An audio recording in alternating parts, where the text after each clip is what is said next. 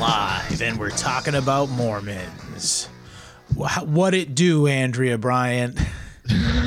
What is going on, guys? Glad to join you and talk about Joe's myth class. Yeah. I had a class, Utah history class, which could be appropriately renamed to Mormon history, and I'm ready to rock and roll. Oh, you're from there? I didn't know that. No, I only lived there for like, okay. Yeah, I was there 5 years between my active duty and living here. So yeah, fun stuff. Yeah. Learn all about the culture. It's pretty wild. Actually, the previous episode you were on, Andrew, is one of our most downloaded episodes. Really? Yeah, it charted in Chile, Argentina, and Brazil.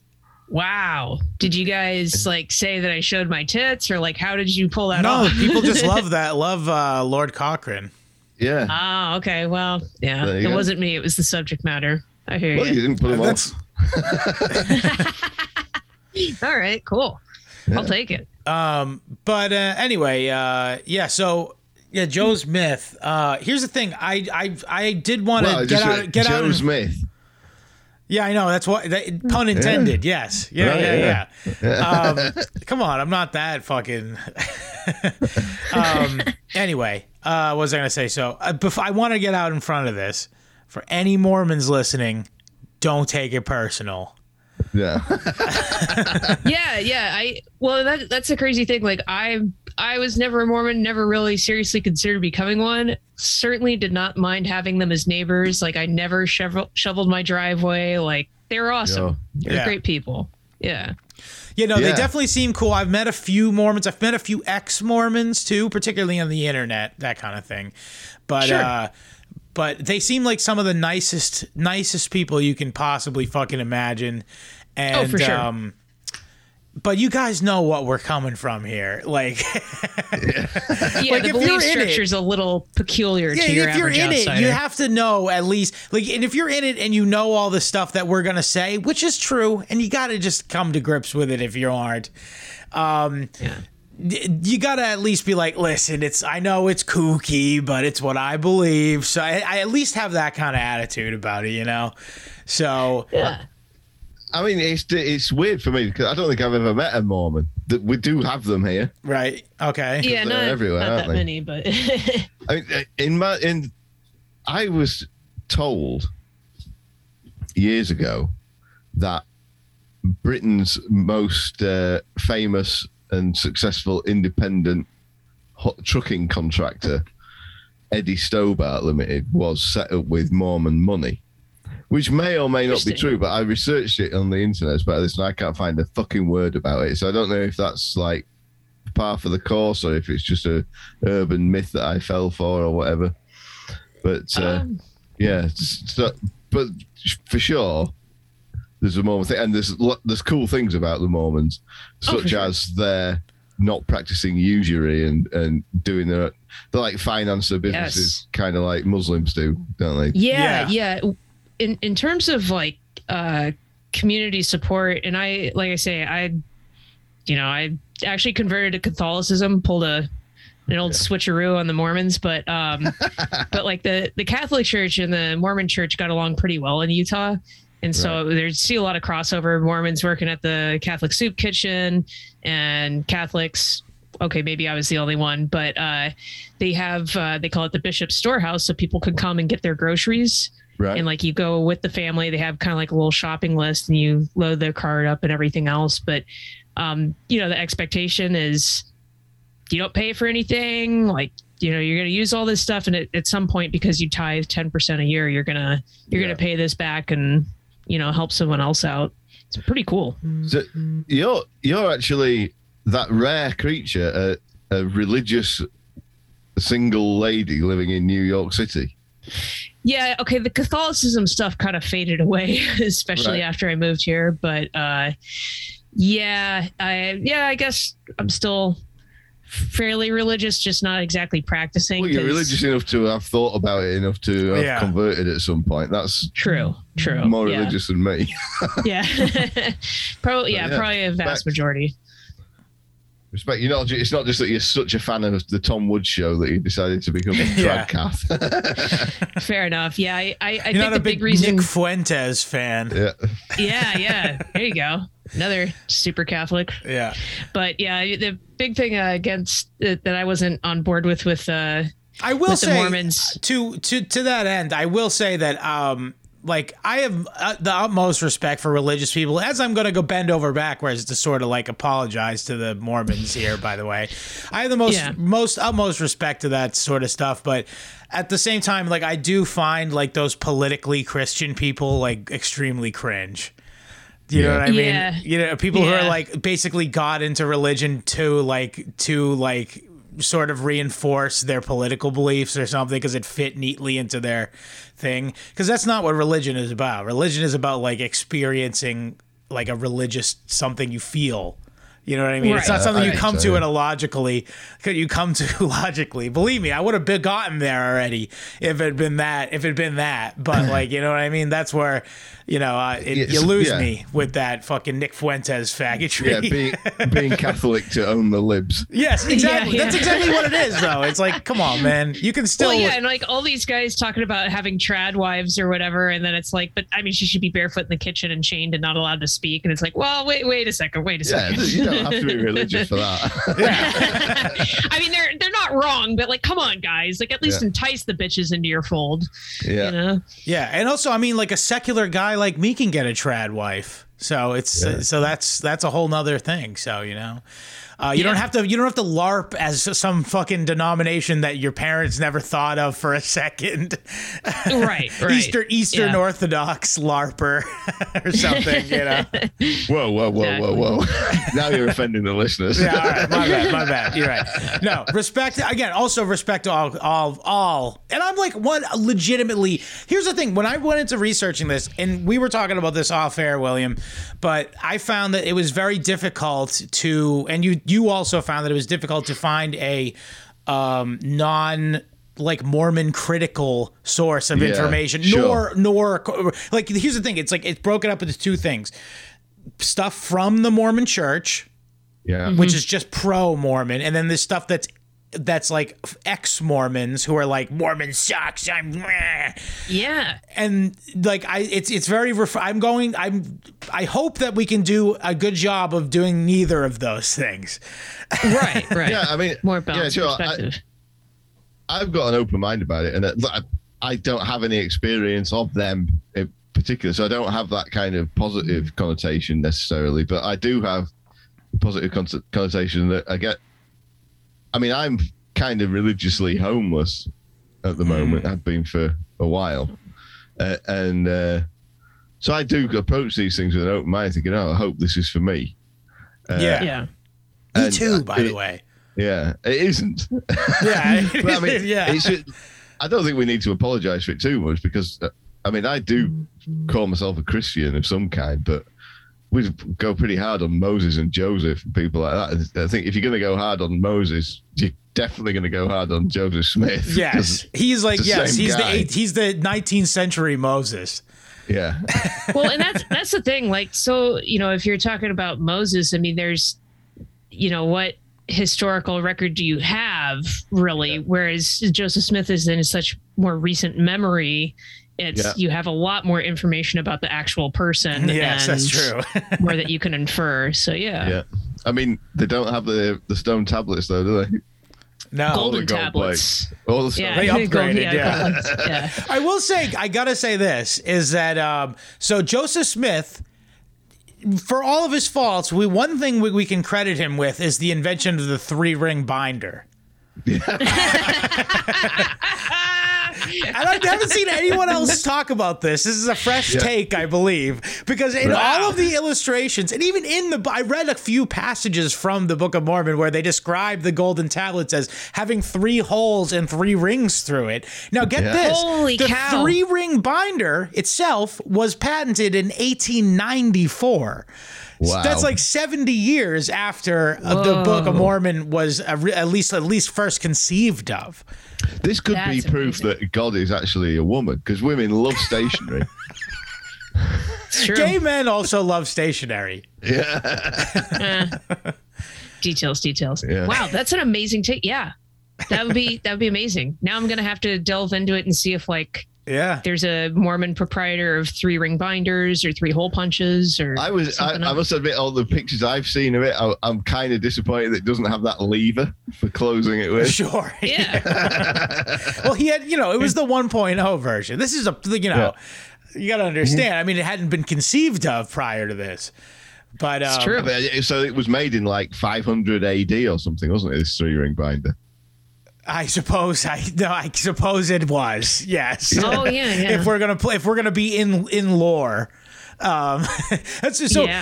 So let's at least give the first fucking basic rundown for people who literally, because we have Australian listeners who probably have never heard of Mormons before.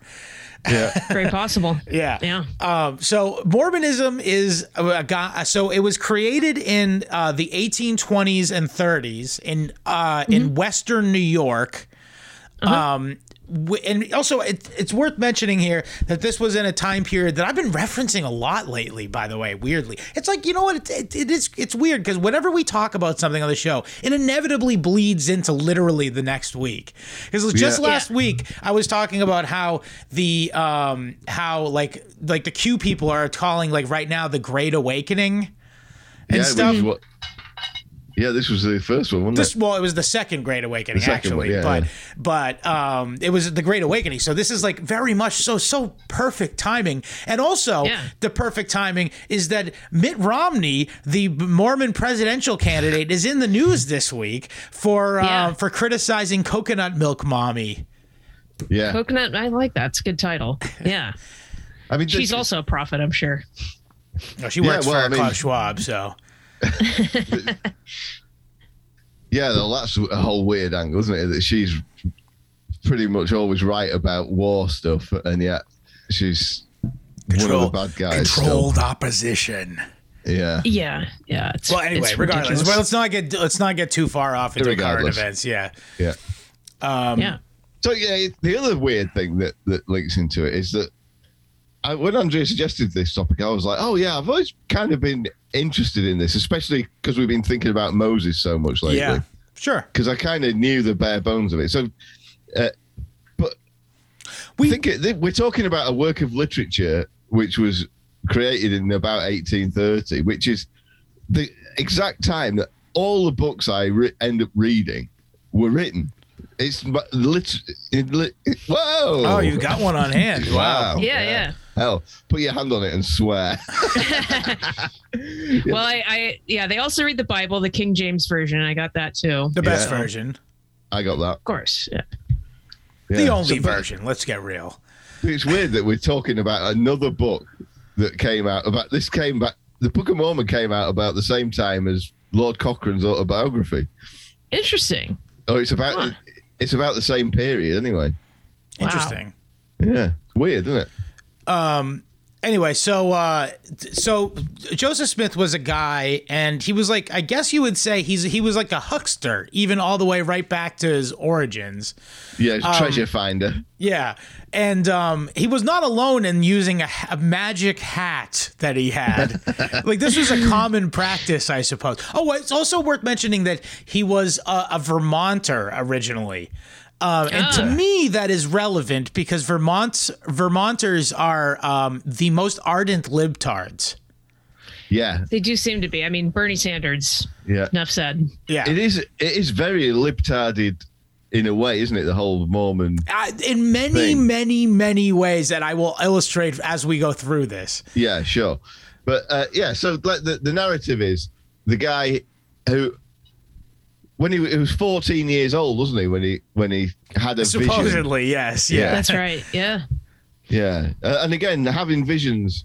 I mean, we've just been doing the Salem witch trials and a couple hundred years before. That was a couple of hundred years before, but it's the same kind of area. And it's also the same kind of Protestant sort of. Exactly. Yeah. Yeah, hugely important. Weird and Anglo. He kept it to himself for a few years there before. Opening his yap. Or this was a retcon story. I mean, apocryphal. But so anyway, so for 4 years he was sent. So he, at age 14, as you mentioned, and he was walking through the woods in Western New York where he resided at his family farm, and he was visited by an angel that I believe identified itself as Moroni, correct? This is Moroni was the first guy to come to him. And he told him of the location of a set of golden plates that had, you know, like secret information regarding the Church of the true Church of Jesus Christ. Yeah. And the one true religion. And he said that he could only look at it for like 5 minutes, I guess, and then he had to bury it again, and then had to come back on September 22nd, I believe. Yeah. Is that the correct date? I think it was 21st. There's like a bunch of September 11th shit on this, by the way, too. Is there? Like, and particularly in relation to the Utah War, there's a bunch of September 11th that like happened, it's like what? Like, this is all about But it's sometime in September, and for the next 4 years, and he did, I guess. Yeah. And in this time, he also did hucksterish things where he would find treasure, i.e., pre-buried treasure, and then say, literally put his face over his his hat over his face. He put a stone in a hat. Yeah. Seer stone. But here's the thing. Yeah. It wasn't just any stone. This was a cool looking stone. It's important. Very important. Marketing. Yeah. Really. Yeah. I mean, the guy did know how to sell himself, I got to say. Yeah. Yeah. Well, you have to if you're going to be grooming yourself to start a major religion. Yeah. You know, but just from a practical standpoint. Here's another thing which just flickered. I mean, I don't have a well-developed thesis on this. But this is also about the same time as Lysander Spooner was spitting facts. True. They got very similar backgrounds of like hyper-religious parents who were failed farmers. Interesting. Yeah. Huh. So it's kind of... This is just obviously that area. I was going to say the Virgin Joseph Smith versus the Chad Lysander Spooner, but we all know who the Virgin was and Chad were, and this fucking the guy literally had multiple wives and fucking died in a shootout with the federal government versus Lysander Spooner, who lived to be an old virgin at like the age of 88 and is famous for sending mean letters to presidents. Yeah. Awesome. Lysander Spooner is still. He's still the goat, obviously. Yeah, I'm a neo Spoonerite. That's my politics. Yeah, sure. Yeah. But there's a lot of there's some common ground there in that they're both trying to create a new system, which is more just, I think. Like, and they both went into banking. Right. Yes. Right. They both tried to come up with a new way of practicing banking. Now I don't know what that, because the actual Mormon bank was short-lived and a failure, so I don't know how it worked or whether they practiced usury or not. But Spooner was trying to invent a mode of banking that didn't rely on. It was onto land banking, which also the Mormon bank was a land bank as well, wasn't it? I suppose because it wasn't backed by currency or it wasn't backed by gold or anything for sure. Yeah, they issued banknotes against land, didn't they? Yes. Well, we're way jumping ahead, you realize. Yeah, sure. It's just so darn interesting. It really is a fascinating tale. But I think that tells you something about the time and the place, doesn't it? Yeah. Okay, I see. I'm picking up what you're putting down here. Yeah, that must be... Both those things must be, to a certain extent, a product of the environment and of the time. The industrial, industrialization hadn't really happened yet, but it's like in the air. The free market is in the air. And, it's happened in Europe, hasn't it? And it's happening, I should say. Like at the time of Joseph Smith specifically, it was kind of in its very infancy in Scotland and stuff, but. Well, they'd already built the canals. They started building the canals here in England. Oh, I thought you meant like the steam engine and stuff, though, which is kind of really what kicked it into overdrive. Yeah, the Erie Canal was like 1830s, I think. Right, so right about that time. So I've got a canal at the bottom of like quarter of a mile away that they broke Earth on that in the 1690s. Damn. Wow. Yeah. That's before they even knew how to spell canal or what one was. Yeah. Like, it's just. Yeah. Oh, sorry, 1790s. I'm 100 years out. Oh, okay. That's still pretty impressive, though. Yeah. Yeah. Yeah. Anyway.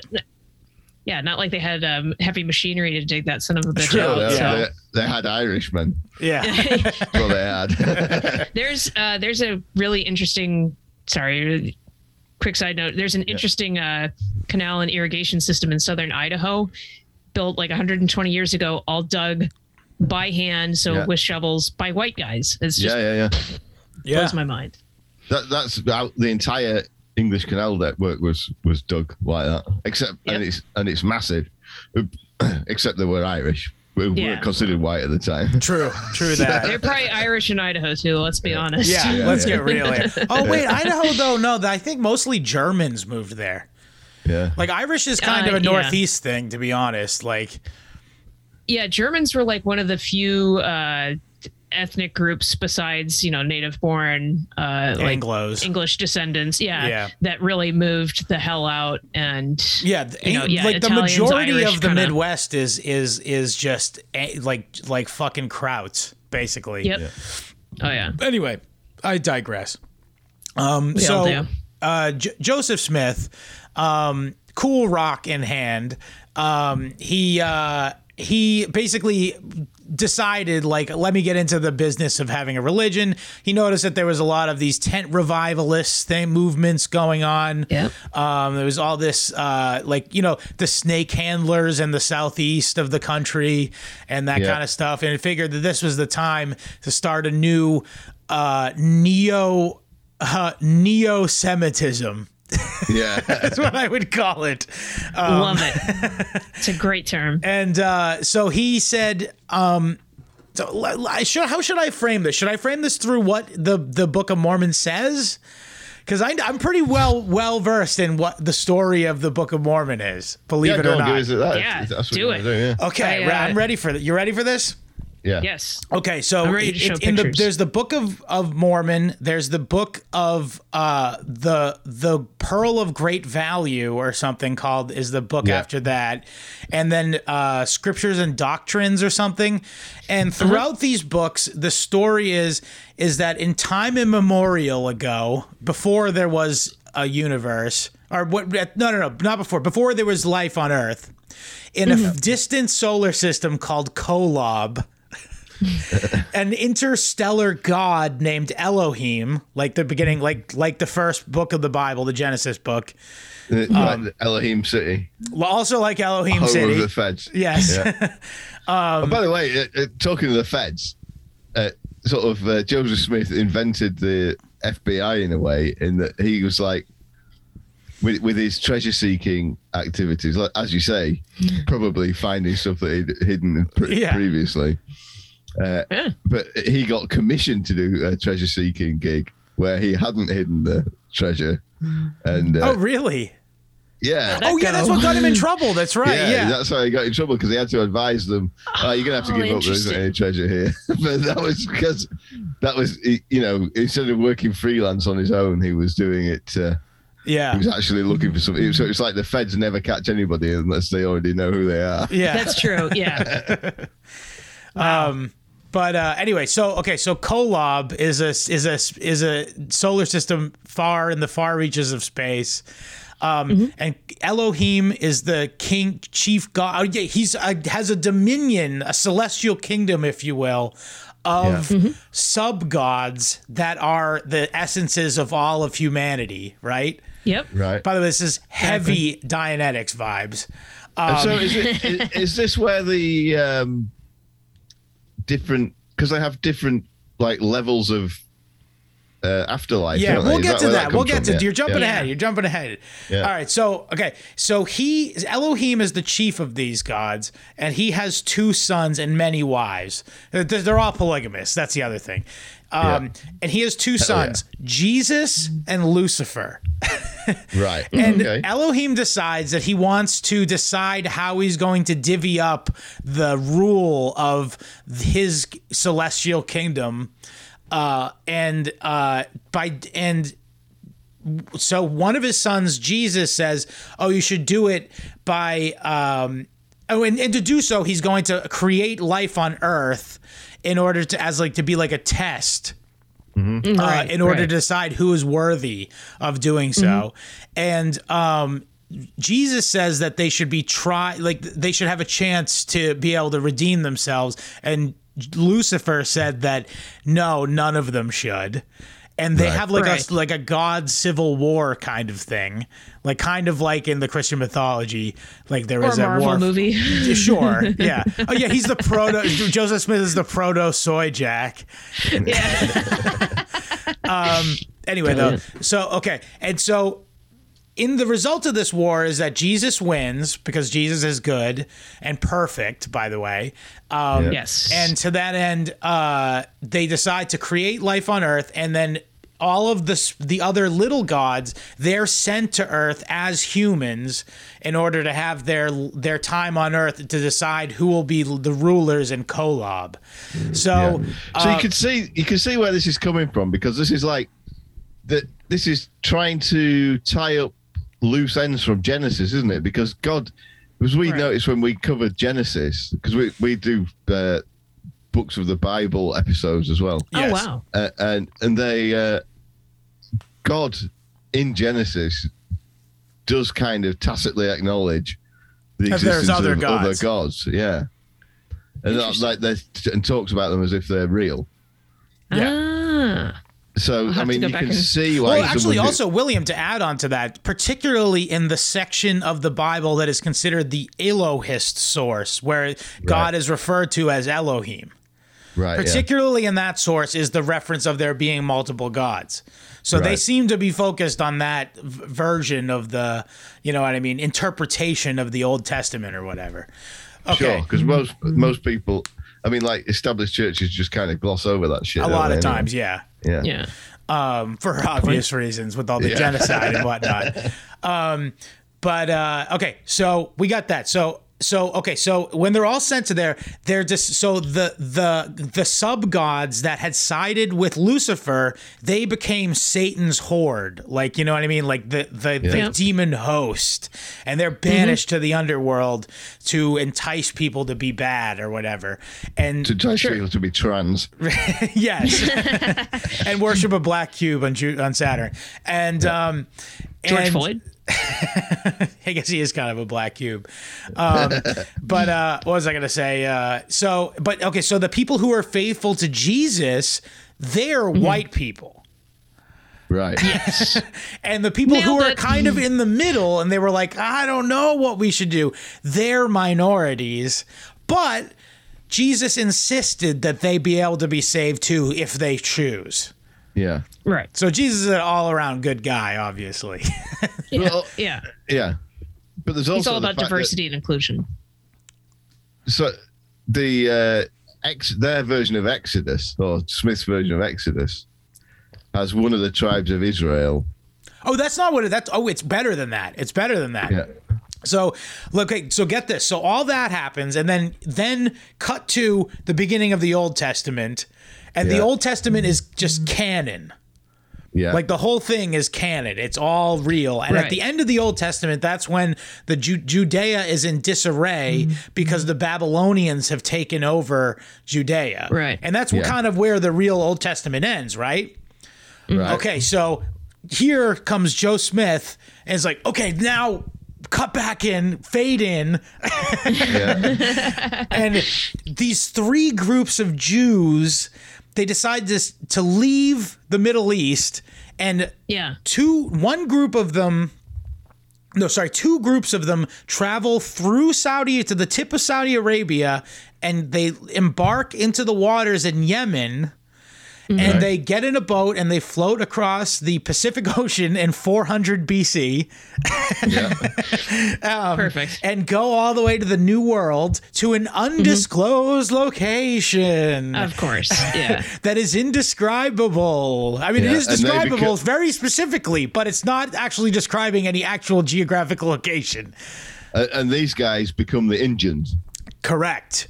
And they're called the Lamanites. They're a group of Jews called the Lamanites. Mm-hmm. Okay, so then there's two other groups called the Nehites and the Jaredites. And they travel up through Europe all the way over to Spain, and they get in the water, the Atlantic Ocean, and go over to the same exact place. Right. And they live there for a while. And there's some shit where they go around. It's like this literally becomes a Lord of the Rings novel at this point. And it's not New Zealand, yeah. You barely missed me. I almost were like, actually, you know what I mean? The whole thing. I was going to go into full Lord of the Rings Spurg mode, but I'm going to go Mormon Spurg mode right now. Okay. Yeah. And so they have a bunch of Lord of the Rings-esque adventures, including like a... Also, we should now we're about getting to the time where Christ is born, by the way. So, okay. So Joe Smith goes, pause. Okay, cool. We got this said. Okay, cool. Jesus is born back in the Middle East. Whole New Testament, thing, that's all canon again, cut. Okay, Jesus is just resurrected, cool. You know how fucking Reddit atheists are always like, oh yeah, Jesus died and resurrected, where did he go then? That's typically like a really shitty own to the Americas. Yeah. Bingo. Joe Smith's like, I got you. He went to America. Awesome. Way to go, Jesus. Yeah. He's cashing in on your miles and getting to another hemisphere. So it's kind of the opposite of the birthright trips. Yeah. Yes. Yeah. Exactly. It was his deathright. Get me away from all these Jews, man. Yeah. Like, gotta get out of here. Well, no, technically the people over in America were Jews, though, too. Yeah, that's true. But they were like blameless Jews who didn't kill Jesus. That's right. Jesus. Yeah, even better. Yeah, exactly. Yeah. So Jesus goes over there, teaches them about the Gospels, and then ascends to heaven, much like in all the other branches of Christianity. Perfect.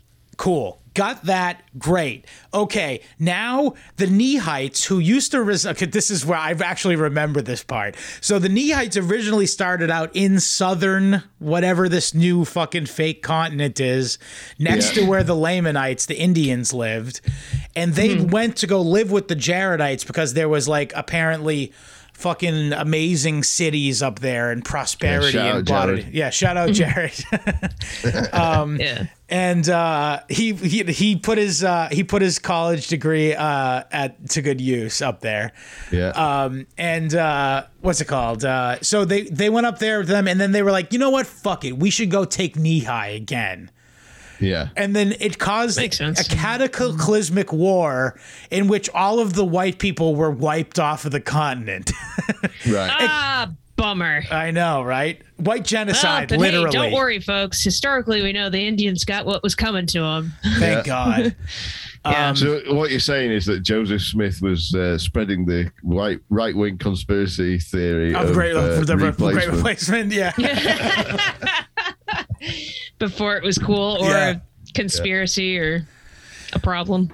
It kind of makes very convenient sense to, if you look at it from the a Bible literalist, is, you know, you can say, okay, well, here's the Bible. It's telling you that all the wisdom that there is to know about everything, but how do you explain these Indians?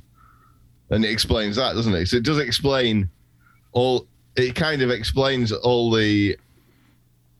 contradictory evidence to the Bible that was found by the discovery of the New World. Yeah. Oh no, it was there all the time, and that bit just wasn't in that Bible because those people didn't know about it. Right. Right. Okay. Here's the update. Oh, also, I should mention that the original Garden of Eden is in America too. Of course it is, yeah. After the flood, that's why no one else got to be there. Yeah. So it was God separated the continents after the floods to keep all the riffraff out of the Garden of Eden. Correct. Smart. Which also explains why the Garden of Eden was never found later. you know, by the, you know, that was kind of a plot hole in the Bible as well, if you will. Yeah. I mean, yeah. I mean, also there's the fact that the whole Bible is allegorical, and it's kind of ridiculous to expect everything to have a literal sense, which is kind of the whole problem with the Mormon thing. Yeah, exactly. Yeah, everyone's like, oh, this stuff doesn't make sense. It's like, do you think the Jews really wandered the desert for 40 years? Anytime they try to convey like a ridiculous amount of time, it was 40 something in the Bible, like 40-day flood. Like, come on. Yeah. We've talked about this ad nauseum in our Bible episodes, but basically all those numerology things are just like they were doing meme references, sort of like, you know, Bronze Era memes were like to say it was 40 days. You know what I mean? Yeah, and it was written back when like they hadn't even counted it as high as a million yet. 40 is as high as they ever got, you know? Yeah, like that Mr. Show sketch. Like 20 is the highest number there is. That's it. I said it. Do you guys remember that bit? Oh, never mind. No. No, but all kids do say that at some point in their development. They go, wait, what? Yeah. Oh, okay, I can count up to 100. That's it. Yeah. Yeah. Pretty much, yeah. But also, I mean, it also has like esoteric symbol, you know, symbolism, you know, or whatever. Mm-hmm. And it's something we wouldn't get because it's a reference that's all the way back in the Bronze Age, which is the problem. The problem with the fucking Mormon story is like they're like in before. No, it really did happen though. Yeah. Yeah. It isn't just an allegory. It's 100 billion% true. Yep. And okay, so we got all that. We said, okay. So then Moroni was the last guy, and he buried the fucking golden plates for Joseph Smith to find. Yeah. And that's why he visited him and blah, blah, blah, blah, blah. And that brings us to where Joe Smith just came up with the idea, and he just wrote down the books. There we go. For the listeners, Andrea's holding up the illustrated the picture of what he found the thing. And he translated. So here's the thing where it gets hinky, where like even in the mythology of the church itself, they admit that like he got caught in a lie. Right. Details. Yeah, well, he apparently somebody called him on it. So basically what happened was he took all the information down of the Book of Mormon, and then some guy was like, he took it and was like, hey, see, what if you translate it or whatever, like do it again and translate it exactly the same. And and he couldn't do it. And this is built into the story of the church, by the way. Like, they have no problem admitting this. They covered all that in South Park. Yes. Yeah, I don't know that does prove that. Because, it doesn't. Like, it casts a lot of doubt, though. If it's flowing from God through his stone and his hat to him, then the stone in the hat. Then, I would say. There's no reason to think that he could translate it again. Just sort of whim. He's translating it when God's telling him to, isn't he? And I think that's actually, I would just personally, I just think that makes it, if anything, more believable. Because it's like, if you'd written 116 pages of whatever, you could pretty much write it again. True. Okay. Wouldn't you? Yeah. You know what it's about. But so it tells to me that he didn't write it, and it was in fact God working through him or whatever it was supposed to be. We can leave it like that. Fine. Yeah. Sure. Would you like me to have the local missionaries give you a call, William? Yeah, well, actually, I've read out a letter from the Jehovah's Witnesses on the show last week. They're not even remotely similar, but fair enough. They are similar in that they do door knocking. That's is true. That is one similarity. You're right. Yeah. That makes me wonder, like, did Mormons move to Zoom missions? What did they do for COVID? Jehovah's Witness did do Zoom. Interesting. I know that because they've repetitively reached out to me, and I'm sort of like on a like religious journey now. Not really, but like, is that what the car's extended warranty shit is all about? Is Jehovah's Witnesses? It's actually when they say you've won a free cruise, you go on the cruise, and then it's the whole thing is a big Bible study meeting. Oh God, wow. I would throw myself overboard at that point. Yeah.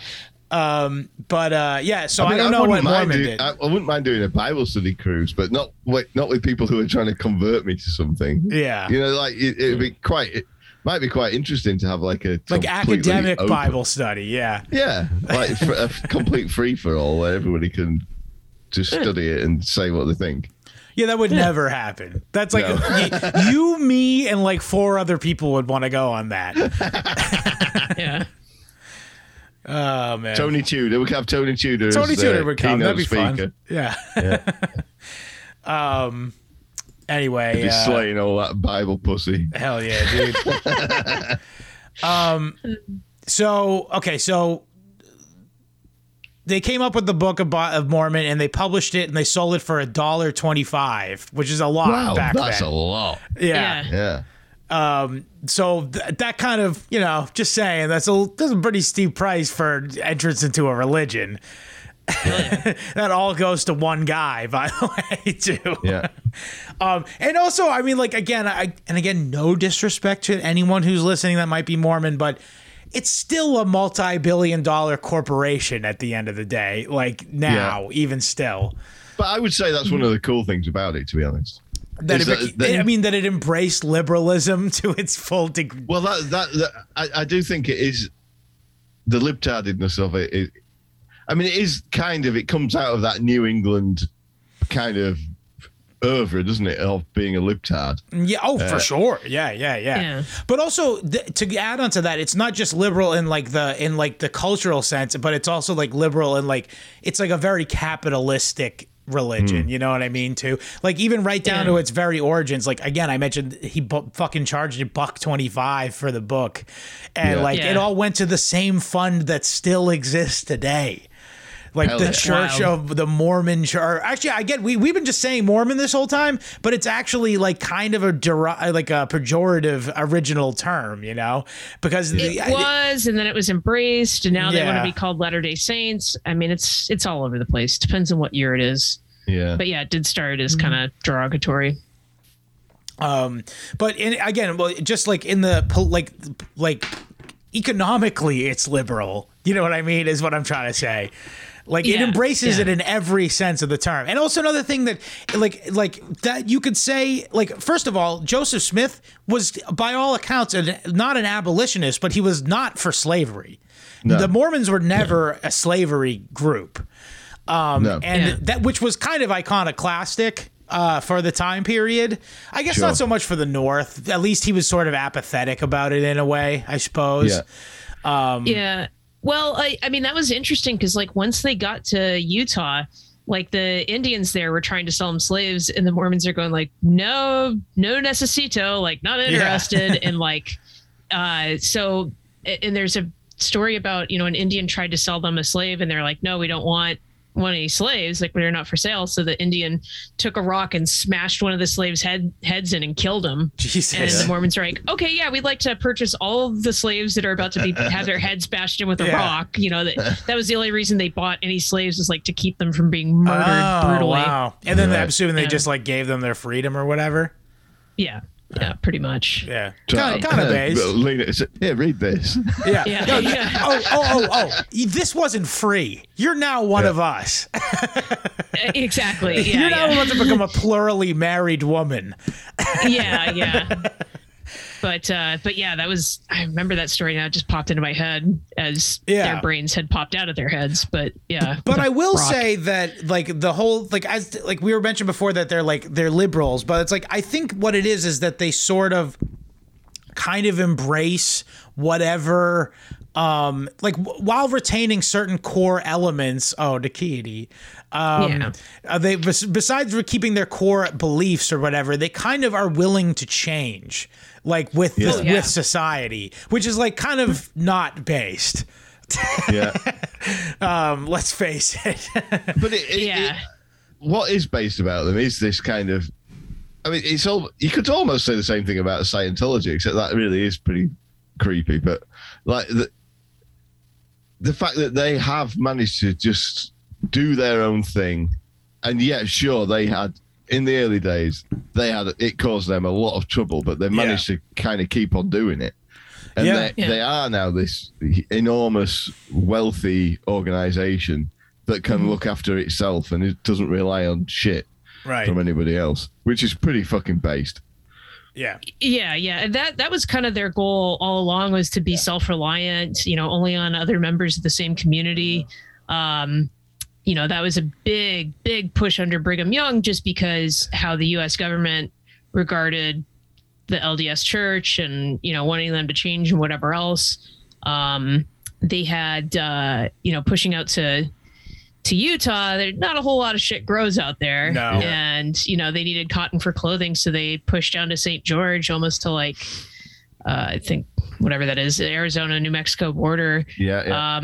To start growing cotton and be self-sufficient. It didn't succeed, obviously, but you know, really interesting stuff how they tried to, you know, again, be self-reliant. They tried to be like the Boers, but they went, you know, like, here's the thing with Uncle Sam is they do not let you just fucking go. As opposed, I mean, evidently the Boers didn't get let go either. True. I mean, they were lucky with it too. They were lucky with the time period that it was a time of expansionism, and they managed to get to Utah before the United States did. True, kind of thing, because like they never would have been able to get away with what they did. Yeah. Well, we're jumping ahead again. They tried in Pennsylvania and where was it? Ohio. Oh no, it was Missouri. Ohio, Missouri, and later Illinois. But so in Missouri, that was like their first place that they sojourned. I guess this is like the Mormon diaspora. They really are. This is like, the Jewish the Jewish things continue to echo. It's still wandering in the wilderness, isn't it? Yeah, I mean, for sure, and by the way, everywhere they went, they were persecuted. But I mean, they are like, here's the thing, like where they would show up en masse because they were kind of like a communal, like organization sort of thing. You know what I mean? Like where they went, a lot of them went. Like they're fucking like ticks. You know what I mean? Like or whatever. Like, well, there are Mormon crickets. I didn't know that. We'll get to that later. Okay. Like we're talking late 1840s. All right, there we go. Huge story. So they moved to they were in Missouri, and they ended up like getting chased. There was literally like they were getting slaughtered. Like by, people were just so hating of them. The governor signed an extermination order that was called the Extermination Order. Yeah, we bitch about mask mandates. We certainly do, Andrea. We still should, but goddamn, an extermination order. This fucking the extermination order, which called for the extermination or driving out of. Well, it's basically drive them out, and if they won't leave, exterminate them. Right. And that was in force until like 1973 or something. It wasn't enforced. It was on the books until 1973. Yeah, could you imagine you kill a Mormon in 1972, you get arrested? No, see? Yeah. So, I'm all right, nothing we can do. Yeah. But what's it called? So, yeah. So, they were like, okay, we obviously have to leave Missouri. And they moved to Illinois, very southern Illinois. To a place but that this is like it's worth saying that this is much worse for them than it was for the Israelites wandering in the wilderness, because like the Israelites were basically just living a nomadic lifestyle, right? Yeah, and they were on manna welfare. Like, who cares? Yeah, it's true. And but these guys were like cultivating. I'm sick and tired of God bread. This is bullshit. The Mormons were improving the land, right? That's true. Putting down roots, building temples, building houses. They didn't have like a temple that you could pack up and carry around with you. And so it's a problem. For them, having to move on is a much, much bigger and worse deal, isn't it? Also, I mean, there's like the realities of like, you know, I mean, say what you will about the freedoms that were compared to now of what the United States government had for them, but I mean, like it was a reality that they, you know, they had to contend with local laws and regulations and stuff, as opposed to the Bronze Age, where it's a fucking free for all. They literally genocided 3 tribes, those Jews, and no fucking comeuppance. Nope. Well. Still do. One in Rome. Yeah. When in Judea, when in Canaan. Yeah. All right. But what's it called? Eventually the Latter-day Saints peeps, they showed up in a place that a city that they built themselves from scratch and named Nauvoo, which is a word in Hebrew that I'm not, I forget. It is something though. Obviously, I think it means beautiful place or something. Yeah, it's like beautiful. Yeah, I think that's actually pretty right. Actually, now that I'm thinking about it, but but it's like a Mormon interpretation of a Hebrew word, and like actual Jews who speak Hebrew are like, sandy asshole. Why would you name a city that? Yeah. But yeah, and also, by the way, I also like how they take like Hebrew words and like pronounce them wrong, and then they're like, nope, we're still gonna keep saying it wrong because it's not the same thing. Mm-hmm. We were told that this is the actual pronunciation. Sure. Moroni. Yep. But what's it called? But just this whole New Jerusalem kind of thing. This comes back again. You know, I mentioned earlier how there's parallels between Joseph Smith and Lysander Spooner because it's that era and that kind of that answering those questions of the time. Sure. And there's also this whole New Jerusalem thing is a really English idea as well. Yeah. Well, same time period too. Yeah. Yeah. So I mean, it's kind of. These are things that were on people's minds in those days, weren't they? I guess. Yeah. Well, again, it's like it wasn't just an American phenomena that people were looking for something new, some new spiritual thing. And like a lot of guys who are well connected with European central banks in England decided that their spirituality was going to be global neoliberalist capitalism. Yeah. You know? And for Joseph Smith, it was this, you know, neo-Semitism. This idea of creating an American Zion, an American fucking theocracy. It is literally American Zionism. I mean, isn't it literally, they say that. It's not even like a neologism. Yeah. It's fucking what their official bullshit is. Anyway, so they make the city called Nauvoo, and by the way, at this point, Joseph Smith is caught wise. He realizes that everywhere that Mormons go, people are going to fuck with them. So he says, "Fuck it, let's strap up." Yeah. And they manufacture and purchase weapons to create a militia that was supposedly at its peak 1,000 men strong. Right. Wow, pretty fucking base NGL. And it became so he became at this point he was kind of high on his own bullshit though, you understand, and he decided that he would become openly a polygamist. Yep. Yeah. And smart. Yeah, I mean, I do wonder. Although his wife Emma said that he wasn't. Well, yeah, because. I think Joseph Smith, like the polygamy stuff, at least in terms of like church practice, was on the down low, and it wasn't revealed as like more of an open thing till Brigham Young. Right. And so there's also this whole. I mean, from my research, again, it's hard to know whether what you're reading or watching or listening propaganda to is propaganda on either side, because but.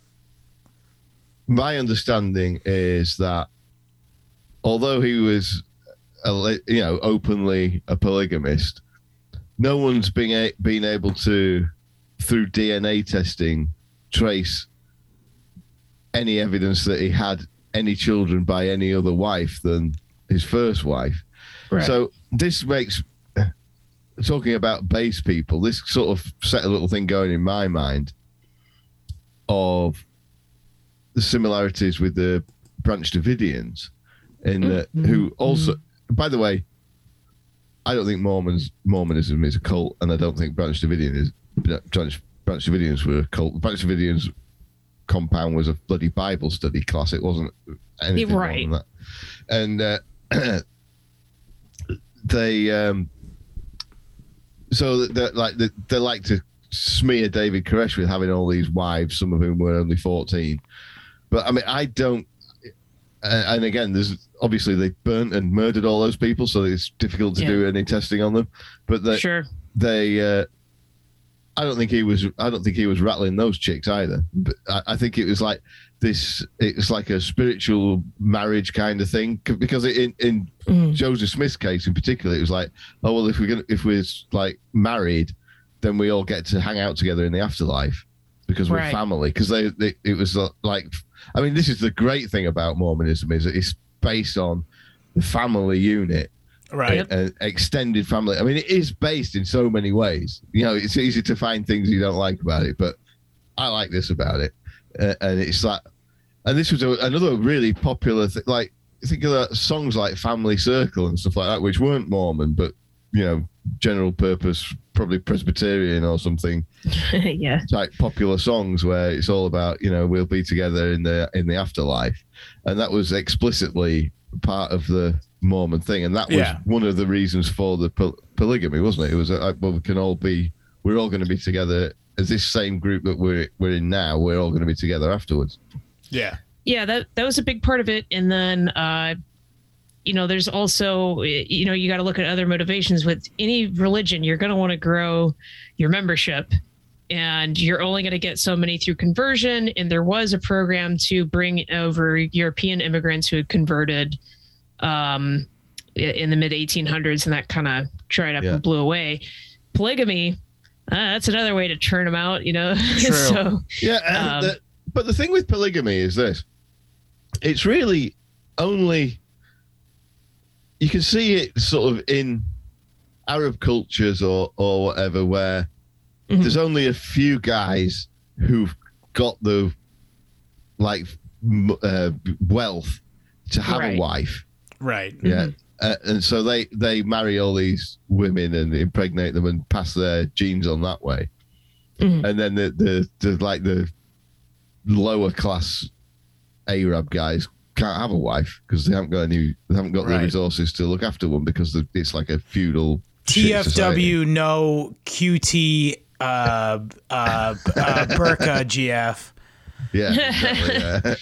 So. Yeah, is there a burqa emoji? I need to look that up. But Mormonism doesn't really conform to that, do they? Because I mean, I guess they were all pretty poor to begin with, but now they're all pretty not poor. So it's not like, it's not like there's loads of extra trim going around that needs to get married to somebody and be looked after, is it? They're going to have a similar ratio of available wives to guys who can afford a wife. Sure. Kind of thing. So, like, I mean, it's, to me, the only way it really makes sense in Mormonism is this spiritual marriage, so they could be together in the afterlife. I don't really think it's about getting pussy, to be honest. Yeah, well, I mean, it was never an ubiquitous thing at any time that people would be polygamous. It was just it kind of was just that. If there was a well-to-do guy, he might have a few wives. You know what I mean? Which, it's not what I would do, but, you know. It's what they do anyway. They just do it without marrying him, don't they? Yeah, I mean, yeah, that's true. I mean, we all watch The Sopranos. Yeah. Exactly. Yeah. What's it called? So, I mean, whatever. Look, I'm going to withhold judgment. I think it's kind of degen, but not even degen so much, but I think it's, it's not my cup of tea. I would say it's kind of, I would say unsavory to me. That's what, that was the word I was going to say. Not degen. Unsavory is the word I would say. But I mean, again, the only way I can visualize it working is actually in a it's not about getting pussy way. And it's like, so that, like, yeah, but at that point, it's just like, oh my God, so now I have two women talking to me. Yeah, I don't. Yeah, that sounds like hell. They did, though. I don't think they had any women talking to them. Yeah. I think it's like, so if you look at it. So it's clearly a central idea of how they lived back in the day. Right, yeah. That the family was the unit of strength, the unit of the building blocks of community, and family was taken, still is taken very seriously. Sure. Mm-hmm. And it's just, and so like, it's a way of making families more resilient and interlinking. So like, you know, like how royal families arrange marriages to have all these different families interlinked and relying on each other. And that was a way of preventing war. Kind of the same thing. I guess I would also say that at the time, sorry to interrupt you, but I was going to say at the time, you would find a lot of people, guys would have multiple wives because he'd lose a few to birth, to, you know, dying of childbirth or whatever. And this just kind of accelerates the process. Yeah, sure. It means when your wife dies, you're still part of another extent, you know, and more extended families. And that wife's kids are now taking care of one of the other wives. Yeah, exactly. Yeah. True. Which, I mean, like, look, again, unsavory to me, but you do you. I'm not going to fucking stop you. If you're living in the wilderness, have fun. And you got the government trying to exterminate you, it kind of makes sense. Here's the thing. Here's the thing. I do want to, like, sort of not endorse it, because there is a new strain of edgy right-wing teenagers who think that there should be polygamy now. Like, yeah, wow, right, okay. Yeah, that's what I'm saying. I don't want to just sit here and be like, yeah, based. Yeah. Fair enough. No, I mean, I'm not even in favor of monogamy. I can't be bothered with women. But like, yeah, okay. Look, I've just listened. In all things, I have a measured stance, is what I'm trying to say. Yeah. I can see why it makes sense and why it's not evil in the context of when it was widely practiced. Right. Sure. And I'm sure that there were many, many instances of it being a very abusive, bad thing too. Sure. Of course. Yeah. I mean, as in all things, you know. Well, on the other hand, OnlyFans. Yeah. I mean, far be it from me to criticize a fucking to a favor of modernity. Yeah. Believe you me. But anyway, so I'm glad we got that out of the way. Yeah, we don't have to talk about that anymore. Polygamy discussion. Yeah. So they're living in Nauvoo, and so there's a bit of a political scandal with Joe Smith, who is the mayor of the town and the religious leader of the Mormons, and also by the way he's call back to Chris Chan, by the way, here. Mayor of Quick Mill. It's true. Dude, and he's got multiple wives and everything. And he's like the center of his religious world. Oh my God, he is Christian. Yeah. Ooh. That's so funny. I fucking didn't make that association at all. That's wonderful. Yeah. The Christian of the 1820s. Yeah. Okay. But anyway, by the way, we're a pro-Christian. Oh yeah, podcast. I'm not shitting on Chris. Shade. Hell, I like Christian. Of course. Yeah. Goes without saying. But what's it called? Oh my God. Our official policy, Andrea, is that Christian is the only real trans woman in the world. Yes. But just a model tranny. Yeah. Pretty much. But what was I going to say? So he also issued his own currency. So now we're finally getting to this, which is obviously anathema to the government. They're not thrilled about Bitcoin. Nothing changes. Yeah. I mean, look what they did to Randy Weaver, and all he did was saw a shotgun off. Yeah. Because they asked him to. Mm. Exactly. Yeah. Yeah, well, as you mentioned, the feds only find people they set up. But what was I going to say? So so he's in Dutch, basically, with the local people. And also, like, now, like, people are starting to get real outrage because he's sort of proclaiming that it's okay within the Mormon church to practice plural marriages. Right. And because this, the authorities decide to take him in for... both the plural marriages and counterfeiting in regards to the currency thing. And the Mormons decide to fucking bust him out of prison and make their escape. Smart. Yeah, I mean, this is incredibly base. And Joseph Smith, founder of the Church of Jesus Christ of Latter-day Saints, dies in a shootout with the U.S. federal authorities. Yeah, that's how I want to go. In Minecraft. He gets shot. He gets shot by Aspachu. No, but they surrender themselves, don't they, to the authorities, and they're in jail. And a mob comes and shoots them. I thought it was they ended up in a shootout. I thought they busted him out of jail.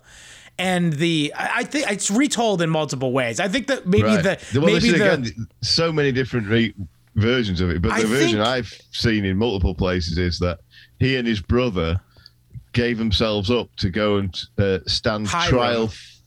They went to stand trial for something not too, but I can't remember what. But it was the counterfeiting thing, I think. Yeah, it was the money thing. Once they had them locked up, they upped the charges to treason. And how quaint. Because they'd been locked up before. They were in jail in Liberty, and they got for ages, weren't they? And they got busted out of there, but then they eventually gave themselves up to avoid more shit coming down on the community in general. Mm. They got extradited to what state would it have been? Ohio. Yes. And it was while they were in jail there, an armed mob of about 200 guys came and just shot them to pieces while they were in the jail cell. Well, also, you got to remember, again, we don't know what part. It's like the whole Russia war thing. It's like what part is propaganda, what part is reality. Where does the pro Mormon propaganda Putin end? Shot Joe Smith. Moving on.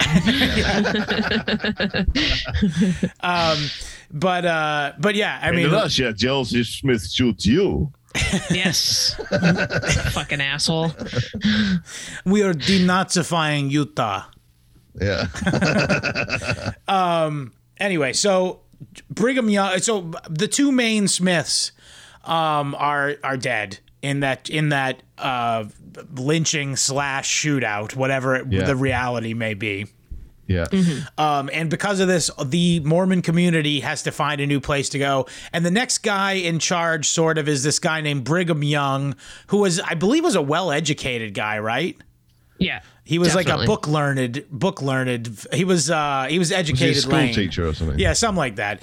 Yeah. And I think a lot, I will say, if he hadn't... If you're wondering where the lip-tardedness of it comes from. That's a good point. I didn't even make that connection. But I was going to say, I will say that it's possible that if he had not taken up the reins of running this thing at this point, this might have been the end of the Latter-day Saints. Right. Yeah. Yeah. For sure. And there were arguments over succession, weren't there? Because there was split. There was schism, wasn't there, at this point? A couple different sects came out of that, because originally the LDS Church was called the Church of Christ, and that was one of the splinters was called themselves that. Yeah, yeah. Is that what the Smith family went and did, Church of Christ? I think so. Yeah. Yeah, yeah. It was like there's a Church of Christ here. Maybe I'll check that out. Yeah. Yeah. Maybe they got some golden tablets. Do they wear special underwear, or is it just the fucking Latter-day Saints people? What's this? Gonna have to pat him down. Oh, okay. We'll get into that when we're done with the history part. But I've only heard one source mention that, and it seems to me like that's no. It's real. It is 100% real, and it's they make so. We should mention, I guess, some of the. Should we talk about the layers of heaven now, or should we just finish the history part and then get on? Let's finish the history part. Yeah, because when they get into Utah, that's there's one wheelhouse. Yeah, okay, there we go. So, bro, there you go. Lay it on us. So they head to Utah, which is currently part of Mexico because they were too sleepy to be in America anymore. yeah. So what happened when they got there? So they had sent out scouts to kind of overlook things because they have it's like a state holiday is Pioneer Day. Right. And so, they discovered it July 24th, but like they had sent scouts out like 2 days ahead of time. And they're like, nope, this is going to be it. So it's technically they found it 2 days earlier, but whatever. Yeah. And they decided, all right, we're going to take the Great Salt Lake because actually it's pretty decent runoff from the Wasatch Front there, the mountains to irrigate and whatever else. Actually a very beautiful area. And they've since fucked it up by putting a bunch of factories down there and polluting the valley, but whatever. Yeah. Crappy air. What are you going to do? But yeah, they got settled there, you know, tried their best to make friends with the Indians and get their irrigation crops. They did do a fairly good job of making friends with the Paiutes, which is where Utah, the region is named after. Paiutes were pretty chill. Utes were batshit. Just, you know, it depends on what you got. But they set it all up. So this is where the Mormon crickets come in. So a couple of years after they get there, there's just a swarm of crickets. And now colloquially, they're referred to as Mormon crickets because of the story. And these fucking crickets are eating all their crops. So they're like banging pots and pans, thinking noise is going to dispel the bugs, whatever. As I was saying, like once every 90 years, cicadas or whatever. Oh, no, it's not quite that long, but like three to 7 years, I think. Right. Okay. You'll get a swarm of them. And like, I've driven over them on remote stretches of highway and like car going around, like I'm driving on black ice. I mean, it's batshit. But the Indians couldn't quite understand this because they saw these crickets as like a really good thing. They'd have like cricket drives, kind of like a buffalo drive, and like force them into these trenches, light them on fire, and then grind them up because they're just like a concentrated protein source, and they'd have like these protein bars that they could have whenever. Oh, okay. They lived in the pot and ate the bugs. Yeah. Exactly. But Mormons they live in the wigwam and ate the bugs. You will live in the wigwam. You will eat the Mormon crickets.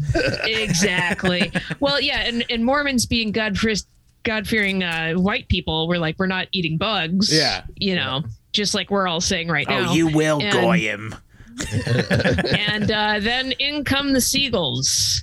The seagulls come in and eat all the crickets. That's why Mormons love fucking seagulls, which are like maybe one step below like a pigeon in terms of most hated everybody thing that takes flight. Because they come and, when you're at the seaside, they come and steal your chips out of your fucking hand.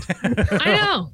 Little bastards. Anyway, so that was like the big thing of like... Yeah. Just animal cruelty. There was a fucking... I think I might have even told this story on the show before, but like, I bet this is 20 years ago now. This is how gay English people are about animals, right? You could have just left it as this is how gay English people are. Yeah, there's many things you can list. Yeah, but that's why I denominated it to about animals. Sure. You're specific about what they're gay about, yes. At Scarborough, which is a real fucking chav seaside resort. Scarborough. I know where this Scarborough here. Scarborough, Massachusetts is fucking Bumpkinville. Right. So this fucking seagull was swooping down to steal somebody's chips, and he got hit by a bus or something and broke its wing. Right. And so this seagull's there flapping around on one wing, and so this Chad guy.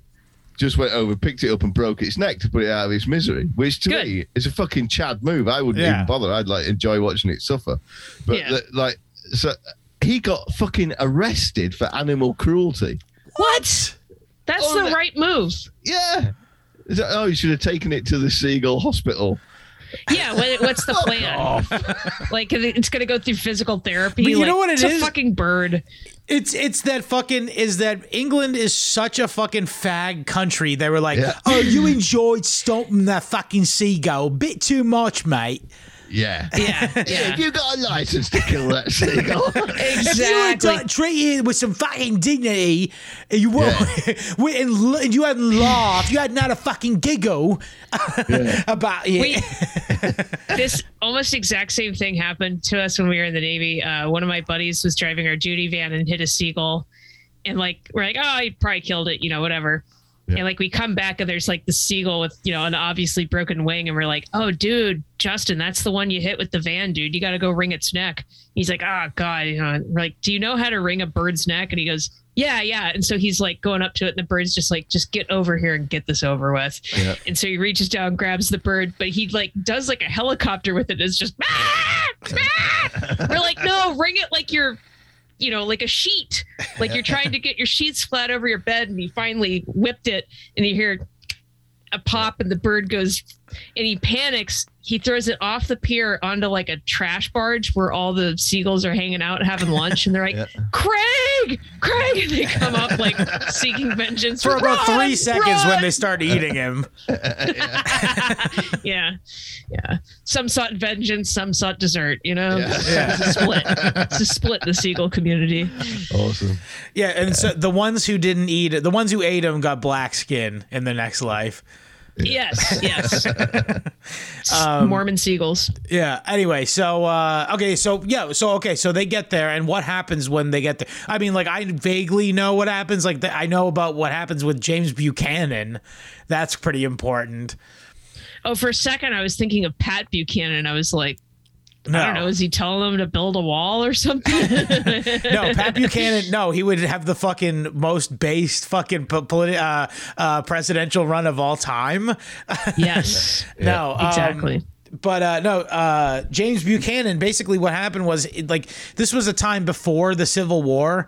And like so basically everyone was talking. All that everyone wanted to talk about was like the slavery thing or whatever. And James Buchanan was like, I have a novel way to win the presidency. I'm going to shit on Mormons. Yeah.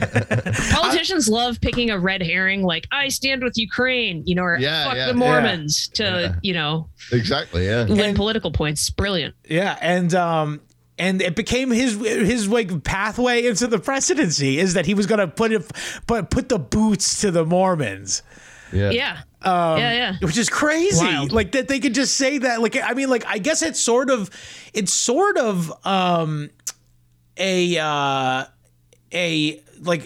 harkens to what's going to happen now when they just like, you know, want to kill us for not like putting the fucking Ukraine flag in our profile pic. Exactly. Yeah. They want to make it, get it down to binary, like zeros and ones as much as possible. That's all anyone can understand with politics anyway. Well, it's called the dialect. It's called the Hegelian dialectic, Andrea, if you might want to look that up. Oh, okay. I mean, all over the world, they've got the police knocking on the door of people who say mean things on the internet, and it's a vote winner. Yeah. It is a vote winner. Yeah, that's why democracy is failed. Yeah. Democracy is no good. Yeah. People are idiots. Yes. I mean, people are kind of nasty, small-minded cunts. I mean, I am one of those things. But you're on the right side. I'm trying to let other people be what they want to be, and I'll be that. There you go. Yeah. Easy enough. Fair enough. Well, yeah. So, you know, along with that, like probably post Buchanan's campaign, if memory serves, you know, Mormons wanted to apply for statehood, and their original state name was Deseret, and that sucker was huge. Yeah. Right. Yeah. And I think they got turned down like 3 or 4 times. They did. However, they while it was still the Utah territory, they put fucking Brigham Young in charge. And that's what caused Buchanan to go, okay, fuck this. We have to do something about this. We have to put in a pro-federal government guy. Yeah. And so he sent also in the backdrop of this, too, was the California gold rush actually happened. Yes. And because of this, a lot of people were traveling through Utah territory. And because of this, Buchanan was like, OK, now's my chance to flex nuts on the fucking Morms. And he said he sent a bunch of federal troops all the way over to Utah to like guarantee safe passage or whatever. And the fucking like some radical element of the Mormons were like, nah, you guys fuck with us enough. Yeah, I think it was the Bear River Massacre. They killed a bunch of people. Yeah, something like that. There's a couple of the little massacres here and there, but they basically I mean, they were small. Nothing to write home about. Yeah, I mean, they were small scale. Yeah. Like not that many people died, but they did also indiscriminately kill unarmed settlers and stuff. So it's like, oops, could have had a V8. Massacre, wasn't it? So you could call it little mini Wacos. Yeah, well, they were traveling through though. Yeah. But regardless, so that happened. And then because of that, the federal troops came and arrested. Basically, they were like, OK, that's not cool, man. And because the Mormons were like, oh, fuck, we are fully going to get Waco'd here if we don't cough up some fucking some vestigial, you know, sacrificial lamb. in order to at least, so basically what happens is, I don't remember the guy's name, but they pinned it all on one guy, essentially, and they let him be executed. They actually executed themselves because they tried him in an all Mormon court for, you know, being responsible for the massacres or whatever. And to that end, they found him guilty and fucking executed him. And to that end, the federal government pardoned all of the Latter-day Saints people, and they proceeded. And I mean, like that was a element in their consideration for statehood. Right. Wow. Unbelievable. Well, and also eliminating the practice of plural marriage. Yes, that was a big aspect of it too. Like the first senator that they sent to Washington, Smoot, he had to like take an oath that he didn't have more than one wife and all this other stuff. Yeah. He was also responsible for some tariff, I recall. Smoot-Hawley tariff, that that protectionist load of garbage, which Hoover didn't even need to sign into law, but he's stupid too. So, thanks for the Great Depression, dickheads. I mean, it was also just like, if you understand Austrian business cycles, it was kind of like an inevitable thing to happen. Sure. Kind of thing. And it's just like really like FDR, like trying to spend his way out of it is what it actually made the Great Depression really happen. And right, but. Yeah. Enough about, I mean, like, I spurged out about Mormonism earlier. I don't need to spurg out about Austrian economics. So basically they lived there all that time and blah, de blah. Their numbers grew from there. Everybody knows Mormons go around door to door being like, hey, have you heard about blah, blah, blah. And they kind of, believe it or not, like one of the only groups that have like stable population in America. Yeah. Mm-hmm. Yeah. Because it's all about family. Yeah. Yep. Well, that's true. Which is based. I mean, it's also about proselytization. They get out there. They get fucking hit the pavement and get people to join too. So that's part of it. But I was also going to say, get married and have kids. Well, for sure, yeah. And again, like one of the cool things that I definitely respect about the whole thing is like they really are about like community and like making friends with your neighbors and stuff like that and stuff. Like that's I get so much respect for that. I wish I had neighbors worth doing that with. I mean, like the ones, you know, I mean, like there are some that I am friends with, but I mean, like there's others that are just fucking trash. So I'm not going to. Exactly. I hear you. So, yeah. One of the most libtarded things about it, I think, what like stuck out for me in the terms of like Mormon practice, is that there's like some idea, they don't really call it this, but there's some idea of kind of universal redemption. So you don't have to have been baptized to be redeemed. I mean, you don't get into the highest level of paradise or whatever it is, but and you can be baptized after death. Yeah. And that is kind of, there's a lot of whatever causes the bigotry of the soft bigotry of low expectations also causes that, doesn't it? Because it's like they said, some people have maybe never heard of the gospel, and if they we want to give them an opportunity to go to heaven, they can still be redeemed. That's a wild thing. They baptizing the dead, they'll have someone who holds the Melchizedek priesthood, so basically a male, I think age 12 or older. Yeah. Anyway, and they'll go to the temple and they'll have someone who's like a proxy and baptize. That's why genealogy research is such a huge thing in the Mormon community. First of all, it's to predict possible genetic disasters. Sure. With, you know, not having fresh blood in the gene pool. Right. But also, you know, to baptize dead relatives is really interesting stuff. But anything you do to like genealogy.com, like that's all Mormon stuff. Interesting. Yeah. Again, they also got in hot water because they're like, oh, I know what we'll do. We'll baptize all the dead Jews from the Holocaust. And the Jews are like, no, Goyim, don't look into how many died. Like, and then also like, don't you fucking dare take away their birthright to be the chosen people. You know, but they're not fucking Mormons, you fucking ho spooky religion. Yeah. They're all pissed off about that. We've given up so much to our volcano god. So also, I mean, I don't necessarily have a problem with this per se, but what goes on in there's kind of Masonic elements to it, and what goes on in the temple is supposed to be secret. I can speak to that. I can as well, because you sent me that video. Okay, you're right. Okay, yeah. There's a video on YouTube where someone's worn a hidden camera to one of these baptisms.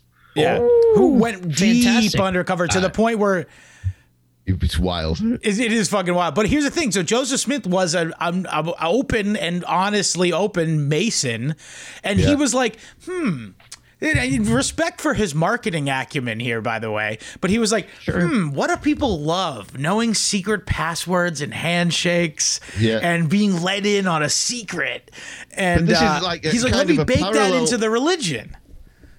So we've talked before about how the sort of imperial interests, if you like, back Russia, China, and the West during the Cold War, and they didn't care who won. They were still going to be the same empire because they're behind it all. But there's some common ground here as well, because Cecil Rhodes's ideas came from him being a Freemason, right? And him just thinking, Freemasonry is gay; it doesn't achieve anything. Let's move these energies into creating a real secret empire. Society. Yeah, and so there's another kind of echo of that. Is this an alternative globalism? Where this is the theocratic strand of it, where this could have been that Mormonism could have been the mechanism for global empire. If it had been more successful or something, yeah. So interesting. I mean, it is still working in the background while fucking Zog is fighting fucking Roos Zog. It could still come out on top. Yeah, that's what I'm saying. I mean, like, there was literally a fucking presidential candidate a few years ago who was my governor in Massachusetts. Yeah. Yeah, I'm sorry about that. Yeah, whatever, man. I'll say this. I prefer it, I think. The theocratic Mormon global empire, fine. There's definitely no worse. Mitt Romney would have been fucking hell for us. A Mitt Romney presidency. It would have been like, let's flood the country with immigrants to lower the wages so we can have more money in GDP to give to Israel. Like, that's his whole fucking thing. Like, I'm not talking about a Mitt Romney presidency. I'm talking about Utah being the global hegemon. Okay, well, but here's the problem, though, is, like, as I mentioned before, like the morality of the Mormon Church, while having a grounding in the Mormon Prince of Theology basis, it still does, like, they just basically were like, oh, we're gonna theme ourselves like neocons, like, politically, like we're gonna be, we're just gonna be. Yeah, there has been shifts like throughout the years with their political alignments. That's not what I'm talking. I'm talking about what if the honest to goodness Mormon theocratic state became the global hegemon. I understand that, and but so it didn't have to pander to the Zog. True. Okay, fair. That would be great. But the problem is the people that are now in charge are firmly of that sort of ilk. They are the kind of, like, Bain Capital or whatever. It's not going to happen anytime soon. Yeah, Mitt Romney, what was he? Bain Capital? If I'm correct, Andrea, he was the guy who was in charge of the people who, like, dissolved all those like cell phone companies and shit for profit and stuff. Maybe. The biggest thing in Utah that Romney's known for is getting, figuring out how to make shit profitable to get the Olympics there.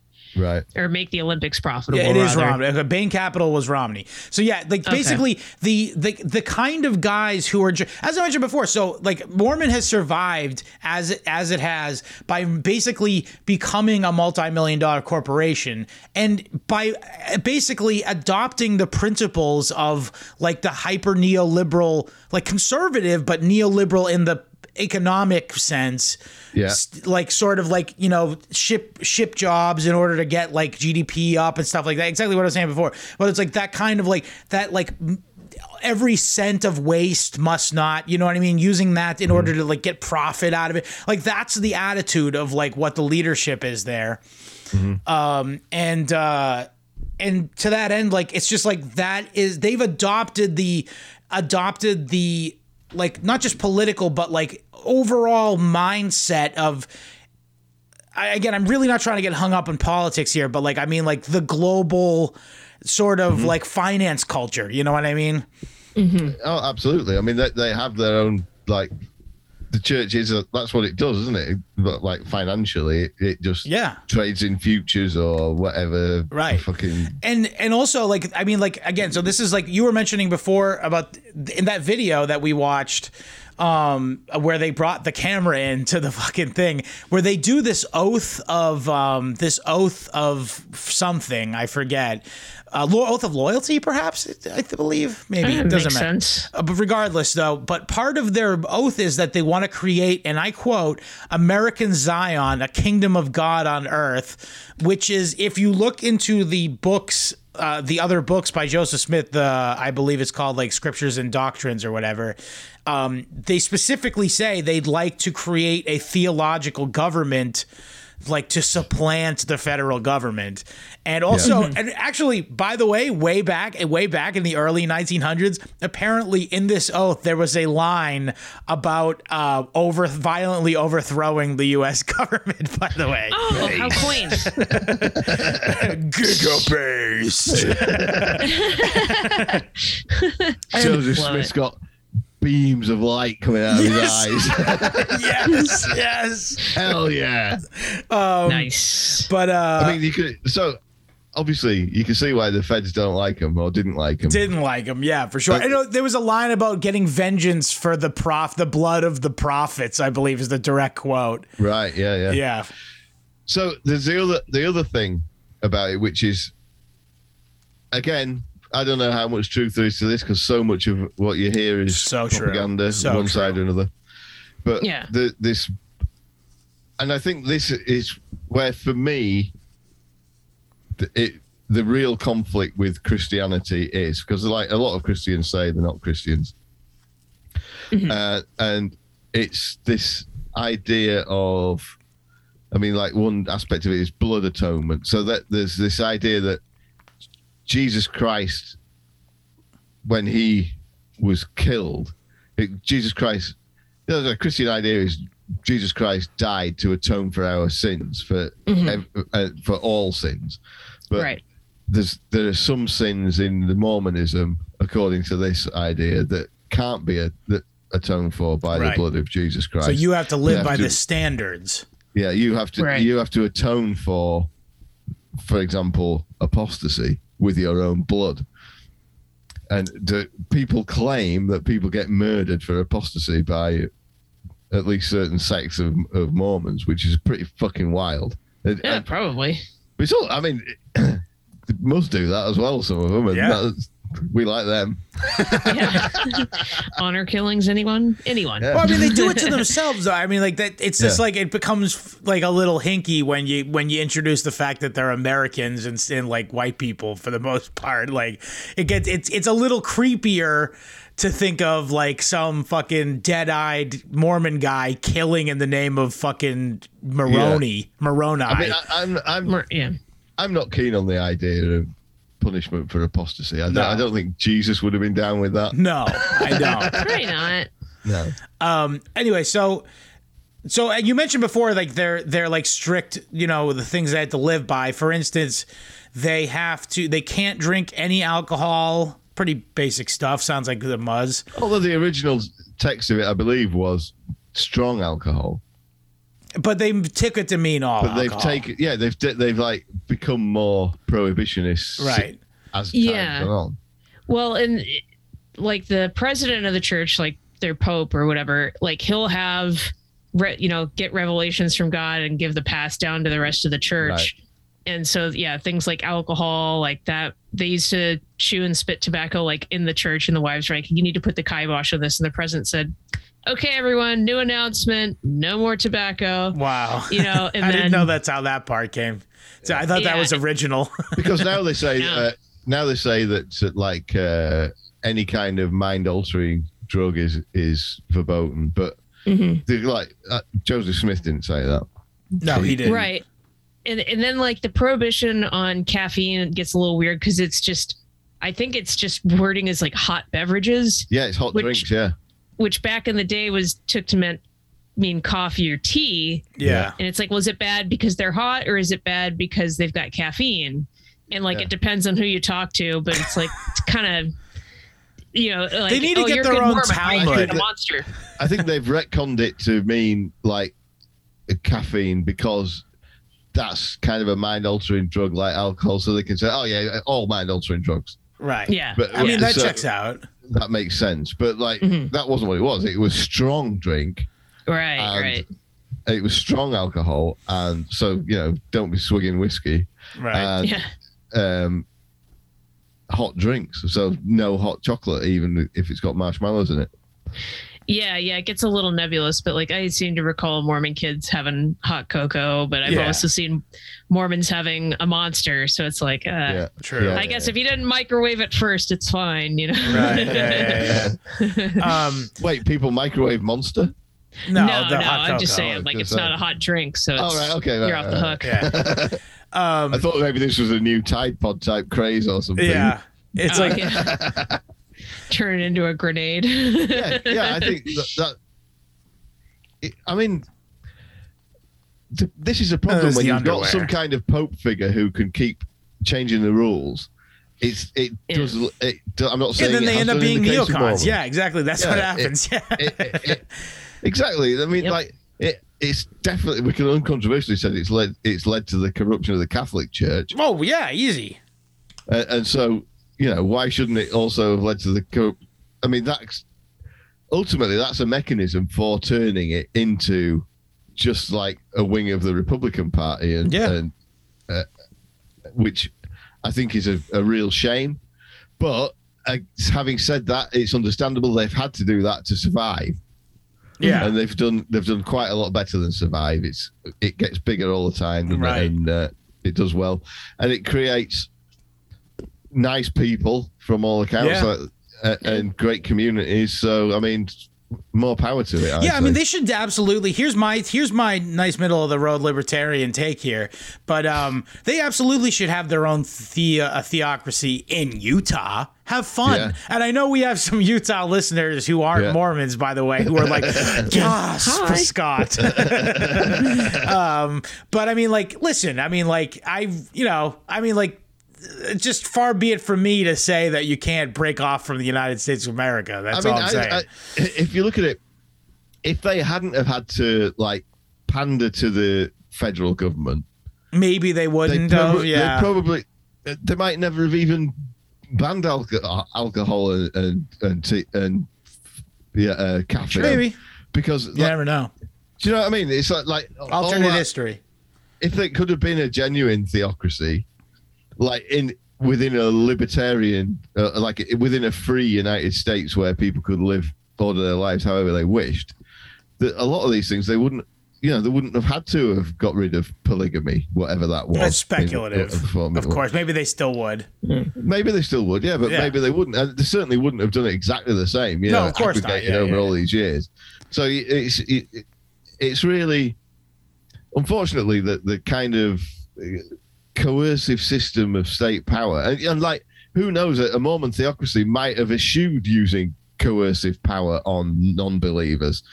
They might have said, well, you know, you can do what you want, but we're, you know, living by, you know, if you're going to live in our area, you've got to obey these laws, but you don't have to be a Mormon, which I think, honestly, I think that's how they've kind of always been. But they've had to adapt to survive persecution of all kinds. And so, you know, all I'm saying is... It's an interesting thought experiment. You can't just look at what the state of the Mormon Church now and say, well, this is what it would be like. The absolute state of the Mormon Church. But having said that, when the Catholic Church was in charge of all of the world, it got pretty fucking corrupt. Yeah. And also, I mean, like, they also saved like the concept of learning. Yeah. There's that. So you got to give them some cred. But I will say, just to indulge your request or question earlier, William, I almost just said your real name. The underwear thing. It is a thing. It is a thing. And it is produced by the church. Sweet. And therefore it enriches them to actually sell and make this underwear, and it's uniform underwear. And I believe it was another one of those things, like the head muckety muck in charge of the Mormon church was like, oh, I have a new, like, I've got a new idea for fucking to make money for the church. Why don't we make a proclamation that you have to have plain underwear? And then, by the way, we have it for sale if you're interested. So it's not ubiquitous. Again, like, none of this shit is ubiquitous. It's all, to whatever area you are grown up, the specific Mormon community. But yes, there is Mormon special secret magic or Mormon underwear that you could easily find. Oh, it's pretty. It looks real comfy as well. Yeah. Yeah, you can look up Mormon underwear on Amazon and get a very interesting search result that I'm going to tweet out once we wrap up. Sounds good. So, that I don't think is church approved. I've just done a Google search or a Brave search to see if there's anybody selling used, dirty Mormon underwear on the internet. Like you get air hostess shoes. Yeah. But I'm happy to say the Mormons are good people. There we go. Yes. Yeah. Absolutely. There's no filth associated with this modest underwear. And honestly, I mean, I would see that as an attraction. This is, if I'm considering converting, I'm looking at this underwear and I'm thinking... They have merch. They're like the ultimate conservatives. This underwear looks good. This is how I would like to see my daughters wearing... Mormon undies. Mormon undies, yeah. They're very modest, comfortable looking. I mean, also, let's just say, I think the guys must have massive dicks. There's like a pouch on the front of it for your junk, and like you could put about 8 of mine in there. Are you saying that that fucking that Legion of Skanks underwear is a ripoff of the Mormons? I don't know. I haven't seen the Legion of Skanks. You know what Andrew? You know what I'm talking about? The fucking the Legion of Skanks underwear. You put your dick and balls in the fucking pouch. Oh yeah, sheath underwear. Yeah. Sheath. Yeah. Yeah. So are you telling me they ripped off? They're ripping me off, Robin. Yeah. They're ripping me off, the Moroni. Could be. Let me screen share it. Tell them, Fred. You guys talk among yourselves. Tell them, Fred. What are you doing? What are you doing? I'm going to get a picture of the fucking Mormon underwear and screen share it. Okay, fine. I mean, I can do it real quick. I'll be quicker. You do it, yeah. I'll be quicker. You'll be quicker. I'm a fucking boomer. But yeah, so, man. I think we covered it. The one thing we didn't mention was the wild aspect of the temple that we've seen on this video. Oh, yeah. Here we go. Here's the Mormon underwear, and you know what they do? They look like they're wearing, in Clockwork Orange, what they all wore. Oh yeah, it's like the fucking cod pieces and shit. Yeah. Kind of does look like that. I mean, that's something, isn't it? So the temple, the baptismal font, is mounted on the backs of like 8. Golden calves. Oh yeah. Fucking. I mean, it does make you think that maybe they're onto something. That yeah. I mean, well, this goes back to a point Scott's made in the past in the course of our Bible studies, that because I mean. I'm not a biblical scholar. I'm just at the start of my biblical scholarship, right? But let me frame it the way that I originally said it. Okay. Which is to say, and you can get right back to it. I'm sorry. Yeah. But anyway, basically the tone of the Old Testament God and the tone of Jesus and the Trinity in the New Testament is starkly different. Yeah. And the Trinity God, like Jesus, is all about forgiveness and dying for your sins and about like humility. Love thy neighbor. Yeah, and all that great stuff. You shall know him by his fruits, all that great stuff. And the Old Testament God explicitly tells the Jews, you will dominate over the cattle that is the rest of the earth, and you will bilk them for every penny you can, and you will have undying power and blah, blah, blah, blah, blah. And many readers of the Bible in the New Testament will recall that right before he gets crucified, Jesus is tempted in the desert by Satan, who offers him world domination, power, untold wealth, blah, blah, blah, blah, blah. So my contention is that the Old Testament God is so Satan did that. And my contention is that Satan and the Old Testament God are the same guy. Yeah, right. Okay. Could be. And also possibly the same guy. Yeah, Elohim. Yeah, Elohim, yeah. I mean, it goes back to the fucking... So remember I was talking about the documentary hypothesis of the Old Testament? Well, yeah. The idea that it's like a bunch of different sources that they cobbled together, and certain ones are from different times. But specifically, the God at the beginning of the Bible, Genesis, it's the account that they utilize to make that part of the story is called the Elohist. Because that's when they referred to God as Elohim.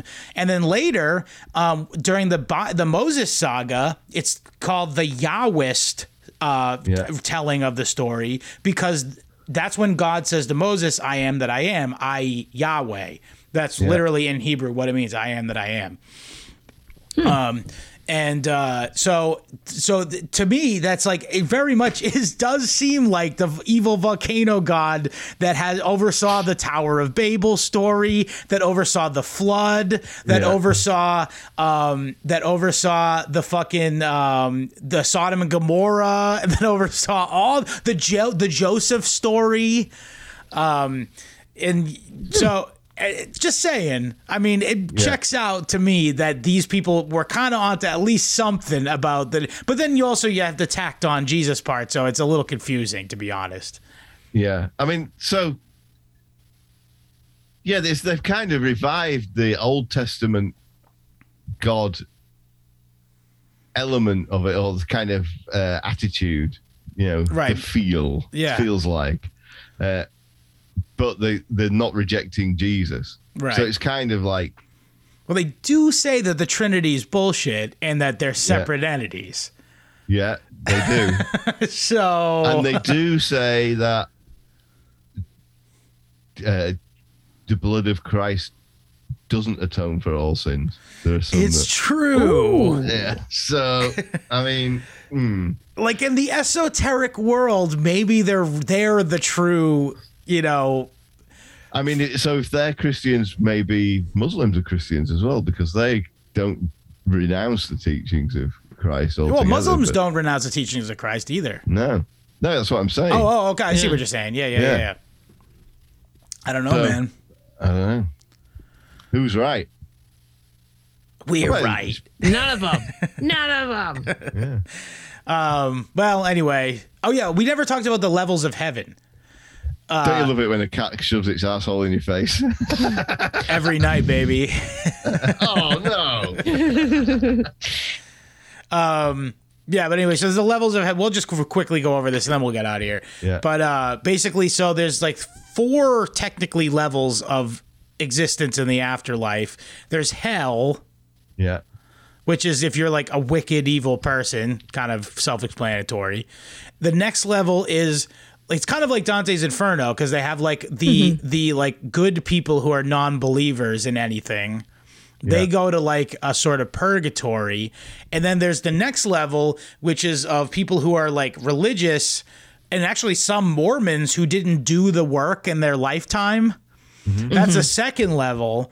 And you spend time in this second level until your spirit is ready to go on to the next part. Right. Remedial heaven. Yeah, literally, yeah. It's like a gap year. Yeah. Exactly. So then there's the final level, which is the celestial kingdom, where you yourself are the proud owner of your own planet in Kolob with as many wives as you want. God. Let me hear it. Da, da, da, da, da, da, da, da. Tell them else what else would they won. Yeah. And you just keep popping out kids in the afterlife too. Yeah. Well, they're going to be new people, I think, is that's the implication or something, right? Mm-hmm. Yeah. I don't know. I'm fucking making that up. Something like that. Yeah. I could be Joseph Smithsburg Jr. I can add on to it. I can add on to the mythos. Yeah. Awesome. The Mormon extended universe. Yeah, you can remember the Mormon fanfic. You can remember the names of the kingdoms as sea turtle, celestial, terrestrial, telestial. Oh, okay. Right. Is that what they're called? Okay. Yeah. Yeah. Oh, that's weird. It's some complicated shit. I mean, like, it does seem. I'm getting a Zoom invite to join a meeting at work. Oh, right. That's probably not good. No. I should probably join that. I'm so sorry, guys. Okay. Well, real quick before you go, do you want to plug real quick? Then we'll get out of here. Yes. Please go. You can find all my socials, all my info at comicscard.com/Andrea-Bryant. And you can also follow me on Twitter, Andrea from SLC, and order some cookies. Very awesome. Good. Well, thank you, Andrea, for coming on the show. Andrea. Thanks so much for having me, guys. I anticipate this being another smash hit episode. And also, thank you for bringing this topic to us. Yeah, absolutely. Thanks so much for having me on, guys. I really appreciate it. That's great. You're a good egg. All right. Bye. Ahoy. Bye. And for us, you want to say anything, or do you not want to belabor the topic any further? I think we covered it pretty well. I mean, this is one of the most thorough jobs we've ever done. Legitimately. And it's like, I think I got all my takes out. Yeah. I want to say one last thing. It's just the fact that in that video of the hidden camera thing, I liked how they really do want to be such Jews. During this oath that they all take, they have one guy and one girl go up front, and they're like the witnesses, as if it's like a fucking a will. Yeah. You know. Anyway, that was my last take. But anyway, for us, www.historyhomos.com or iTunes, Spotify, wherever you find audio podcasts for the audio show. Also, if you would like to watch video, we're on BitChute and Odyssey, and we're also on Rockfin. That's www.rockfin, that's ROKFIN.com/historyhomos. And you'll find this episode, as well as our other episode with Andrea, as well as many, many other free episodes on there. That is the best place to watch our free episodes. Of course. It's kind of our home base, if you will. It's the last place that will kick us off. So you get those. But if you would like to contribute a small fee, you will receive a weekly bonus episode featuring many special guests. And as well as just us sometimes when we talk about, current events, that kind of stuff. And... also, in addition to that, you get access to every other creator on Rockfin's premium content. So it's a great deal, probably the best deal on the internet. And that's what people are saying. That's what people are saying. And thank you, Kanye. Very cool. Also, t.me/historyhomos chat. You will meet some cool people that are just like us, that are arguably better people than us. So go over there and almost certainly and say something nice to them, and also talk to me during the day, and I'll tell you about something. People who do a lot more research than we do on that. Legitimately. Yeah. But other than that, t-shirts. The t-shirts, email me at historyhomos@gmail.com. On the front is the logo. On the back is the Sacred Heart of Uncle Ted. historyhomos@gmail.com with your size and address. $20 for shirt, $10 for shipping in the continental U.S. And I don't want to scare anyone who's not in the continental U.S. away from shipping. It's going to be more than $10 is all it is. So email me size and address, and we will figure out how much it's going to be. I fulfill all the shirts, so if anything goes wrong, I make it right. And other than that, die with dignity. William, what do you want to say to the people? I stand with Yemen. Based. Later, almost.